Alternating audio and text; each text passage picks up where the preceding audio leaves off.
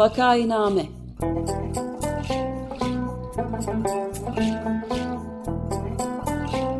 Salgın günlerinde memleket manzaraları. Hazırlayan ve sunanlar Güven Güzeldere, Ömer Madra ve Özlem Tekin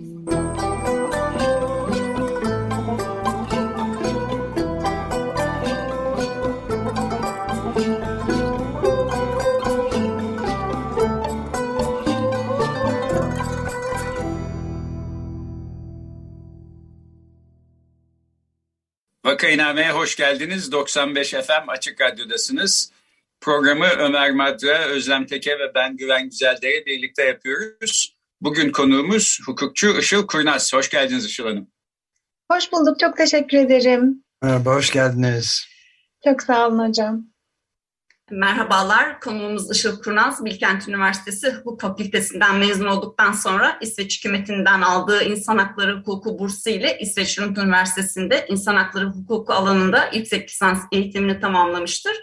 Ee, kendisi hala hazırda doktora tezini yazmaya devam ediyor. Birikim dergisinde düzenli olarak e, haftalık köşe yazıları yazmakta ve Global Network for Human Rights Forum'da yer almaktadır. Uluslararası Af Örgütü Adil Yargılanma Hakkına Erişim Derneği ve Birleşmiş Milletler kapsamında çalışmalarını sürdürmektedir. Tekrar hoş geldiniz. Çok teşekkür ederim. Çok sağ olun. Şimdi biz epey bir zamandır seçim kanununda bir değişiklik olacak diye duyuyorduk, bekliyorduk. Derken tasarısı geldi. Sonunda da yakında, e, yakın bir zamanda meclisten geçti. Sizin e, Işıl Hanım yazdığınız bir yazı var 1 Ekim'de birkaç hafta önce. Onlar yendi ama biz kazandık. Seçim kanunu teklifi ne söylüyor diye. Teklifti şimdi kanunlaşmış oldu.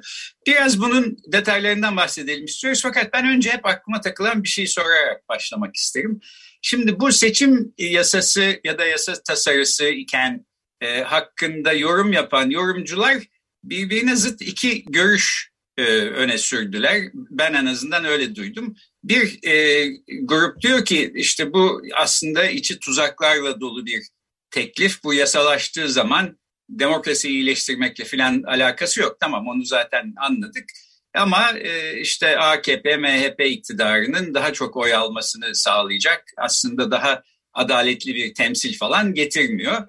Çok dikkatli olmak lazım. İşte ona bakmak lazım. Buna göre hazırlık yapmak lazım filan. Bunun karşısında bir görüş de fakat dile getirildi. Mesela Metropol Araştırma Şirketi'nin e, kurucusu olan e, Özer Sencar Bey bir e, verdiği bir demeçte birkaç gün önce diyor ki bu seçim teklifinin ya da seçim yeni seçim yasasının aslında çok bir e, önemi yok. E, hatta bu e, yasanın yürürlüğe girmesini beklemeden bir erken seçim, baskın seçim olabilir. E, çünkü zaten bu yasanın yapabileceği çok fazla bir fark e, söz konusu değil. Filan gibi buna benzer bir şey söylüyor. Şimdi hangisi doğru sizce? Onunla başlasak. Yani bu seçim yasası aslında fark yaratabilecek bir şey mi değil mi? Ee, öyle başlayalım tabii izninizle. Çok güzel aslında iki görüşü de çok güzel e, söylediniz. Ama şunu söyleyebilirim. Ben tuzaklarla örülü bir e, seçim yasasıyla karşı karşıya olduğumuzu düşünen taraftayım. Bunun temel sebebi öncelikle Birikim Dergisi'nde de çıkan bir yazıda vardı. Aynı şekilde Burak Çop, siyaset bilimci Burak Çop'un istatistiklerinde yazıyordu. Ee, eski seçim yasasıyla yani 2017 anayasa değişikliğinden, Cumhurbaşkanlığı hükümet sisteminden sonra girdiğimiz seçimlerde biz bir ittifakla karşı karşıya kaldık biliyorsunuz. Bu seçim yasasının en önemli değişiklik hamlesi bu ittifaklarla ilgili oldu aslında. Çünkü örneğin 2018 e, seçimlerinde Trabzon örneğini verebilirim. 69 bin oy alan MHP sıfır milletvekili çıkarırken 57 bin oy alan örneğin İyi Parti bir milletvekili çıkarabilmişti. MHP'den aldığı daha az oy oranına rağmen. Bunun sebebi şuydu çünkü ittifaklar tek bir parti gibi düşünülüyordu ve milletvekili hesaplamaları önce ittifakın oylarının hesaplanması daha sonra ittifak içinde yer alan partilere kendi oy oranlarına göre milletvekili dağılımı şeklinde oluyordu. Artık bu sistem değişti. Yani artık bir havuz gibi düşünülmeyecek. İttifak tek bir siyasi parti gibi düşünülmeyecek. Dolayısıyla her parti neredeyse kendi aldığı oy oranıyla bir e, milletvekili çıkaracak. Bu ilk başta demokratik temsil açısından daha olumlu gibi görünse de aslında kimi durumlarda örneğin e, en çok oy alan partinin bütün milletvekillerini çıkarmasını engelleyen de bir düzenleme. Dolayısıyla aşkın temsil denilen siyaset bilimi ve anayasa hukuku literatüründe aşkın temsil denilen ihtimali bertaraf eden bir sistemde eski sistem. Yani en çok oy alan parti her milletvekilini, bütün milletvekillerini çıkaramıyordu. Kimi durumlarda örneğin e, CHP'nin içinde bulunduğu ittifak daha yüksek oy aldıysa CHP oy oranı daha az olmasına rağmen ittifaktan faydalanarak milletvekili çıkarabiliyordu. Yeni seçim yasasıyla birlikte bu ihtimal tamamen bertaraf edildi, arka plana atıldı. Yeni seçim yasasıyla beraber en çok oy alan parti her şeyi kazanmış olacak. Dolayısıyla burada aslında çok büyük bir asimetri söz konusu. Daha az oyla aslında temel itibariyle daha az oyla çok ciddi sayıda bir milletvekili çıkarmış olacak. Bu neredeyse 2002'de AKP'nin seçimle iş başına, tek başına iktidar e, olmasını sağlayan seçime de benziyor. Çünkü biliyoruz ki burada da %30'larda olan oyuyla %68 e, oranında meclis temsiliyeti kazanmıştı AKP. Buna benzer bir aşkın temsil ihtimalini barındırıyor. Dolayısıyla ittifak düzenlemesi itibariyle çok antidemokratik bir düzenleme. İkinci olarak e, şunu söylemem gerekir. Bence bu seçimin seçim yasasının en handikap e, olan ve tuzak maddesi seçim güvenliğine ilişkin maddeler. Maalesef Türkiye'de biz seçimleri YSK'nın takdirine bıraktık. Ve YSK'nın kararlarının yargı denetimine kapalı olduğu gibi son derece bence anayasayı yanlış yorumlayarak ulaşılan bir sonuç sebebiyle Anayasa Mahkemesi YSK'nın kararlarını zinhar denetlemiyor. Kategorik olarak reddediyor. Ki bunu İstanbul seçimlerinde gördük iptal edildiğinde. E, 2017 Anayasa referandumunda mühürsüz oyların kabul edilmesi örneğinde gördük. YSK ne karar verirse uygulanıyor bugün ve herhangi bir denetime kapalı. Peki bugünkü seçim yasası ne yapıyor? Bugünkü seçim yasası neredeyse Türk hukukunda, siyaset biliminde 70 yıldır uygulanan bir kuralı değiştirdi. Bugüne kadar Türkiye'de seçim kurulları, sandık kurulları ve seçim kurullarının başkanları o bölgedeki en kıdemli hakimden oluşurdu. En kıdemli hakim başkan, geri kalan kıdemli hakimler de üyeleri oluştururdu. Dolayısıyla seçim kurullarının şöyle bir özelliği vardı. Zaten en kıdemli olan hakimin bir kariyer beklentisi olmadığı için o hakim üzerinde siyasal baskı kurmak görece güçtür. Aynı zamanda bir bölgedeki en kıdemli hakimi değiştiremezsiniz. Dolayısıyla görece bir öngörülebilirlik vardır bu başkanlarda. Bugünkü seçim yasası bu kuralı 70 yıllık Türkiye siyasi tarihindeki bu kuralı maalesef sildi ve attı. Şöyle yaptı. En kıdemli hakim kuralını kaldırdı ve onun yerine maalesef bir kural sistemi getirdi. Ama bu kural sistemini de şöyle getirdi. İsteyen hakim kuraya girmeme hakkına sahip. Bu şu demek oluyor. Küçük yerlerde özellikle küçük illerde siyasal baskının çok daha görünmez şekilde yapılabildiği bölgelerde bir hakime siz bu kuraya katılmayı verin diyerek örneğin o hakimi o kuraldan men edebilirsiniz. Psikolojik baskı hakimler üzerindeki özellikle farklı siyasal görüşteki hakimler üzerindeki otosansür yani kendilerine e, yapmış oldukları baskı sebebiyle bu hakimlerin seçim kurullarından ayaklarının kesilmesinin maalesef yolu açılmış oldu bu düzenlemeyle. Başka bir takım düzenlemeler de var aslında gene ben seçim güvenliği açısından muhakkak anılması gerektiğini düşündüğüm.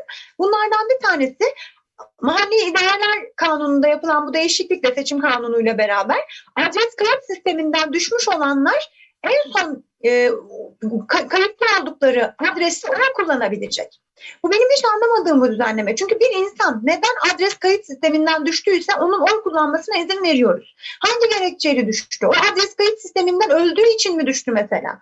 Dolayısıyla o adres kayıt sisteminden düşen kişinin bir şekilde kimliğini ele geçirip oy kullanan ya da mükerrer oy kullanma ihtimali olan insanlar nasıl engellenecek gibi sorular karşımıza çıkıyor. Bunların hepsi maalesef seçim güvenliğini bertaraf eden düşünceler. Bir de metropolün görüşünü, e, Özel Bey'in görüşünü andığınızda şunu da hemen düşmek isterim. Aslında Seçim kanunlarındaki değişiklikler bir yıl boyuncaki seçimlere uygulanamıyor. Böyle bir kural var anayasada biliyoruz ki. Dolayısıyla hani e, o görüşte de şöyle bir ifade söz konusu. Erken seçim olursa zaten hiç uygulanamayacak. Hayır maalesef öyle değil. Anayasa Mahkemesi'nin 2019 yılında vermiş olduğu bir karar var. Bu kararda ee, seçim kurullarının ve sandık kurullarının oluşumu maalesef Anayasa Mahkemesi tarafından seçim hukuku düzenlemesi olarak görülmedi 2019 yılında. Bu şu demek oluyor.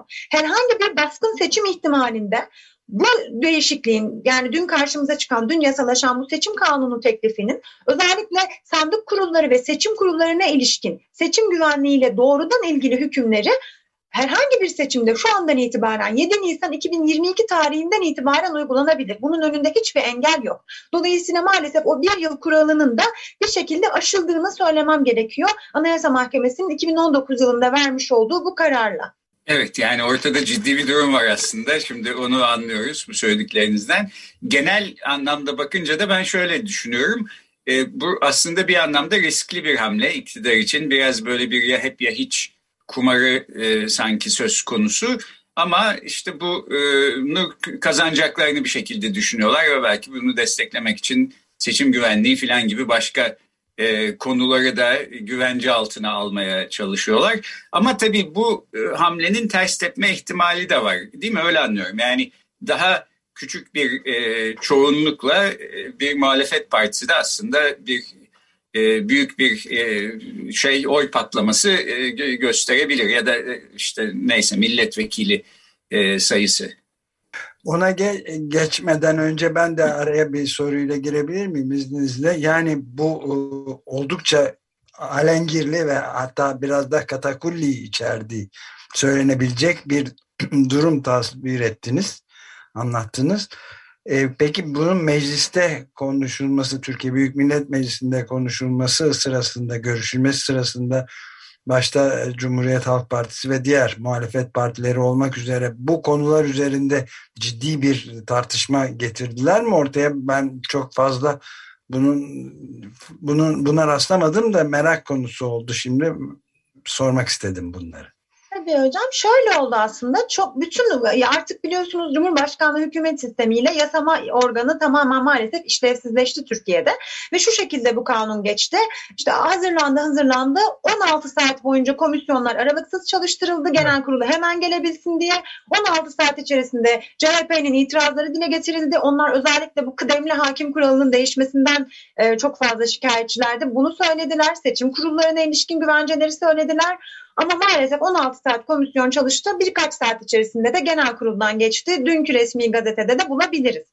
Evet bu çok da bir tuhaf bir durum aslında. Yani bu kadar kritik bir şeyin e, bütün Türkiye e, ve bütün bir toplumu derinlemesine etkileyecek, kaderini etkileyebileceğiniz fazla da dramatize etmek istemiyorum ama bir konuda bu kadar e, şeyden geçe göz açıp kapayıncaya kadar tartışmasız bir şekilde geçebilmesi çok ağır bir durum değil mi?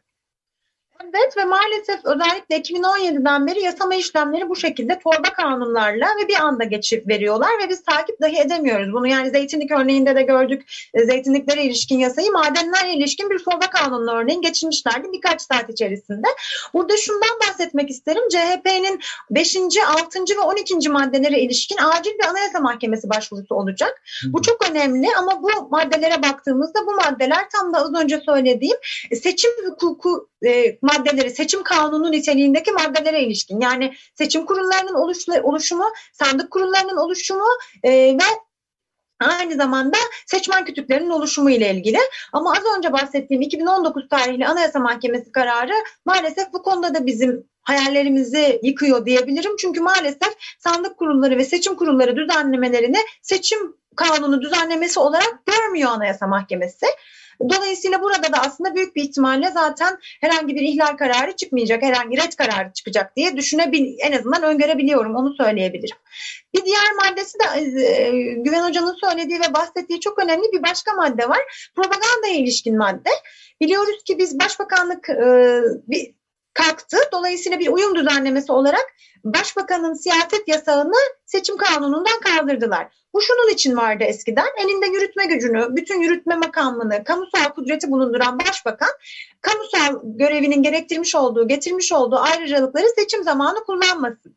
Bu şuna benzer. Siz çok daha iyi bileceksinizdir ki 2017'ye kadar olan seçimlerde Türkiye'de ulaştırma Adalet ve İçişleri Bakanlığı eskiden istifa ederdi seçimden üç gün önce. Bunun sebebi son üç gün o kaynakları kullanmasın, e, şoförlerini unvanının gerektirdiği bir takım kamusal yetkileri kullanmasın diyeydi. 2017 anayasa değişikliğinde bu sembolik istifa kurumu bile kaldırıldı. Dolayısıyla artık Türkiye'de hiçbir bakan seçimden önce istifa etmeyecek. Bir de bunun üzerine dünkü e, teklifle birlikte başbakanın siyaset yasağı kaldırıldı ama yerine cumhurbaşkanı konmadı. Tek başına yürütme sisteminde bütün kamusal ayrıcalıkları elinde bulunduran bir cumhurbaşkanı bugün itibariyle seçim olsa meydanlara çıkıp siyaset yapabilecek konumda. Üstelik bu Cumhurbaşkanı hem bir yandan tarafsızlık yemini ediyor ama bir yandan da gene anayasa gereği partiyle ilişkisi devam ediyor ve bir partinin genel başkanı. Hangi parti olursa olsun bu. Dolayısıyla maalesef bu açıdan da seçim güvenliğini yine alaşağı eden bir düzenlemeyle karşı karşıyayız. Güven Hocam'ın e, sorusuna istinaden de şunu söyleyebilirim. Bu çok riskli bir düzenleme. Kazananın her şeyi kazandığı, tamamen kazanmak üzere kurulmuş bir düzenleme. Ama bir şekilde artık oylar tabii ki siyasi konjonktürde eskisi gibi değil. Bir şekilde yenildiğinde de aslında daha çok yenilmesini sağlayacak da bir düzenleme aynı zamanda. Çok riskli bir hamle olduğunu da söylemek mümkün bu açıdan. Evet bunu aslında Özlem Hanım da sormayı düşünüyor. Biraz da hani olumlu bir açıdan bakma ihtimalimiz var mı e, diye ben sözü ona bırakayım. Teşekkür ederim. E, şimdi ben e, yazınızda da hem Bülent Taner'de atıfta bulunarak siyasal hakların yurttaşlık haklarının bir parçası olduğunu vurgulamışsınız ki bizim gibi ülkelerde de demokrasinin neredeyse tek topluma yansıdığı alanların seçimler olarak algılandığı bir düzlemdeyiz. ben şunu sormak istiyorum. yani bu e, düzenlemenin e, ters tepme e, ihtimali olabilir mi? Çünkü e, seçmenin dediğim gibi e, yani demokrasiye katılımını sadece seçimler olarak algıladığını biliyoruz. E, vatandaşlar kendilerini orada etkin olarak görmek istiyorlar. Oradan ifade edebiliyorlar. E, bunu e, bu tarz düzenlemeler ki İstanbul seçimlerinde de bir takım ters etkilerini görmüştük. Ben böyle bir risk e, barındırabileceğini de düşünüyorum. Siz ne dersiniz? Çok haklısınız gerçekten. E, bence her, o yüzden de riskli. Tamamen siyasal iktidarın her şeyi kazanabileceği değil. Tam tersi bir kaybederse de gerçekten çok ciddi kayıplarla baş etmek zorunda kalacağı da bir düzenleme. Buradaki aslında temel mesele şu. Bütün bu ittifak düzenlemesi bizim milletvekili sayılarını ittifak düzenlemesi belirliyor. Bu ittifak düzenlemesinde e, şunu yapmaya çalışmışlar gibi anlıyoruz. Artık küçük partilerin ittifakta yer almasının büyük partilere çok da büyük bir avantajı yok. Dolayısıyla aslında kar, e, Cumhur İttifakı'nın karşısına güçlü bütün partilerin bir araya geldiği bir Millet İttifakı çıkmaya da bilirdi. Dolayısıyla DEVA gibi, Gelecek gibi küçük partiler e, CHP'nin de içinde olduğu bir ittifak sisteminin içerisine girmeye de bilirler. Bu, bu hesap var aslında burada. Çünkü artık yeni milletvekili düzenlemesiyle faydası yok bu ittifak düzenlemelerindeki küçük partilerin büyük partilere.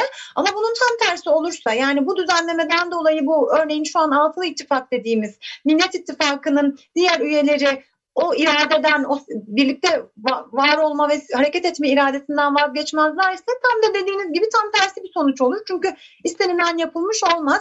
Yani ittifakı bozmamış olur bu seçim hukuku düzenlemesi, seçim kanunu düzenlemesi ve karşıdaki yani Cumhur İttifakı'nın karşısındaki ittifakı zedelemediği, onu bozmadığı müddetçe de çok kazanmaları çok kuvvetle muhtemel olmaz. Çünkü zaten oy oranlarındaki değişiklikleri de görüyoruz şimdi. Dolayısıyla küçük bir oy kaybı dahi büyük bir aslında kayba sebep olacaktır. İktidar cenahı için onu söyleyebilirim.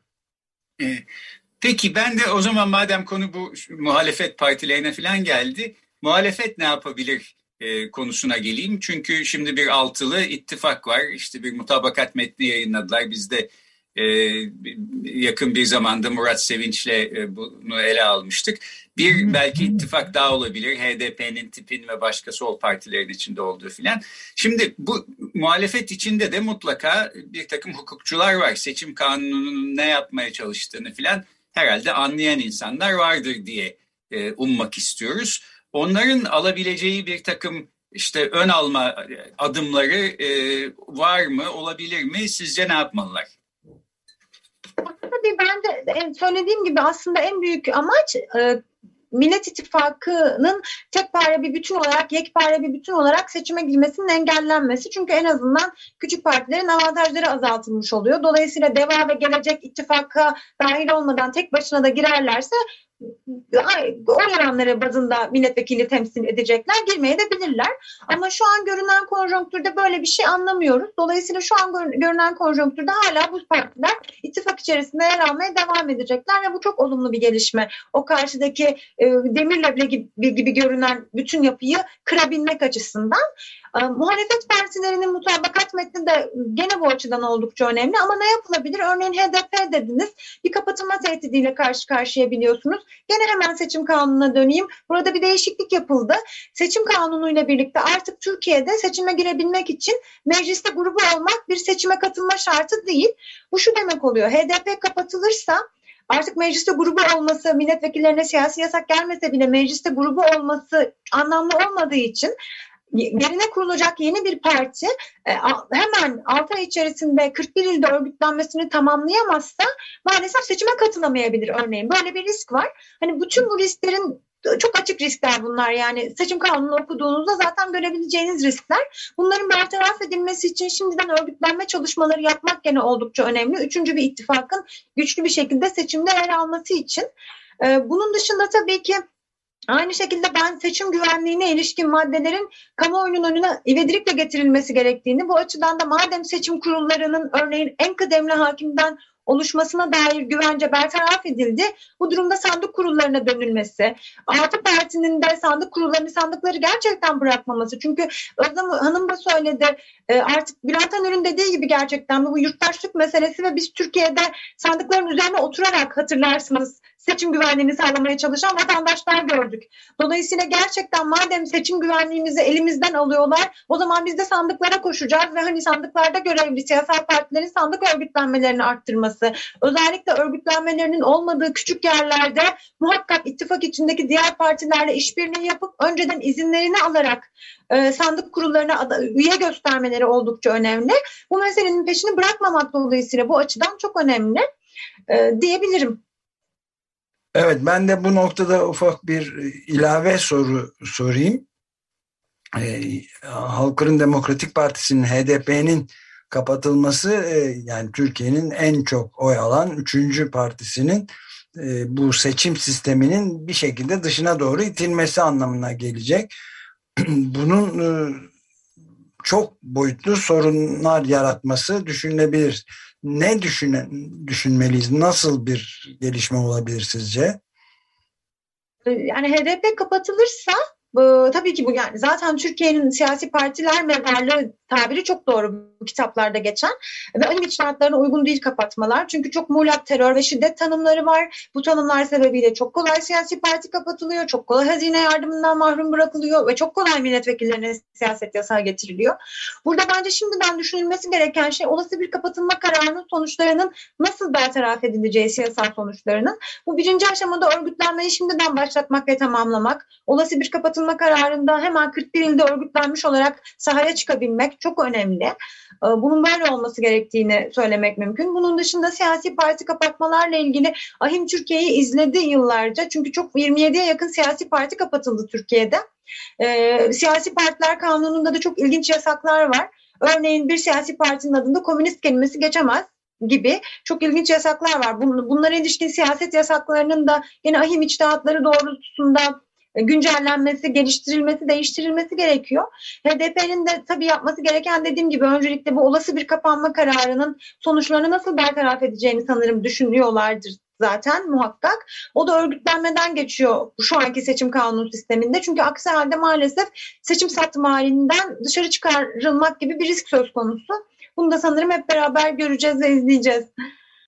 Evet yani öyle gözüküyor ki önümüzde aslında çok önemli bir dönemeç e, var. Ne zaman olacağını da bilmiyoruz ama en geç işte e, bir yılı biraz birkaç ay geçtikten sonra olmak durumunda herhalde Haziran 2023'te. E, şimdi programı bitiriyoruz artık ben son sözü size bırakmak isterim. Yani e, hani e, muhalefet ya da kendini muhalif addeden seçmenler e, olarak e, hani maçı maçı kenardan izleyen seyirciler gibi bir durumdayız ne olup ne bittiğini de pek bilmiyoruz. Seçim kanununu şimdi siz bize anlatınca biraz daha iyi anlamış olduk. Ee, herkese e, söylemek istediğiniz bir şeyler varsa e, ben son cümleler için size vereyim sözü. Şöyle söyleyeyim ben de çok teşekkür ederim. Benim için de çok aydınlatıcı oldu.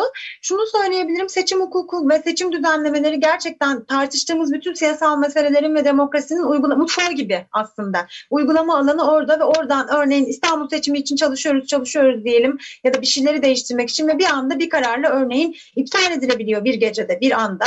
Ee, dolayısıyla gerçekten o seçim satım hali bırakmamak, bunun yurttaşlık hukukunun bir parçası olduğunu görmek. Burada şöyle makyaj düzenlemeleri var siz de biliyorsunuzdur. Örneğin %10 barajı Türkiye'de hep tartışılan bir barajda %7'ye indirildi. E, bu, bu da çok önemli bir düzenleme. Çünkü olumlu gibi görünse de aslında buradaki amacın da HDP'ye örneğin kemik oyunu hapsetmek. Dolayısıyla oradaki bir takım geçişlerin demokratik temsil için barajı geçirmeye çalışan düzenlemelerin de engellenmeye çalışıldığını görüyoruz. Bunları görüp sanırım o demokratik yurttaşlık bilincine sahip çıkmak ve sandıkları terk etmemek diyeceğim seçim diliyle en önemli konuyu oluşturacaktır. Ee, evet, peki o zaman böylece de bitirelim bu sözlerinizde e, kulağımıza küpe olsun e, diyoruz. Ömer Bey sizin söyleyecek bir şeyiniz e, var mıydı bitirirken? Yok bence de çok e, aydınlatıcı oldu. Yani sürekli bir uyanık olma halinden başka bir e, demokrasi korumanın başka bir yolu galiba görünmüyor. E, evet ve nasıl bir sonuca ulaştıracağı da yapacaklarımızın ya da yapmayacaklarımızın işte hepimizin herhalde merakla beklediği bir şey. Bugün yeni geçirilen seçim yasasından konuştuk. Konuğumuz hukukçu Işıl Kurnaz'dı. Çok teşekkür ediyoruz Işıl Hanım. Çok teşekkürler Işıl Hanım. Ben çok teşekkür ederim. Çok teşekkürler. Görüşmek üzere.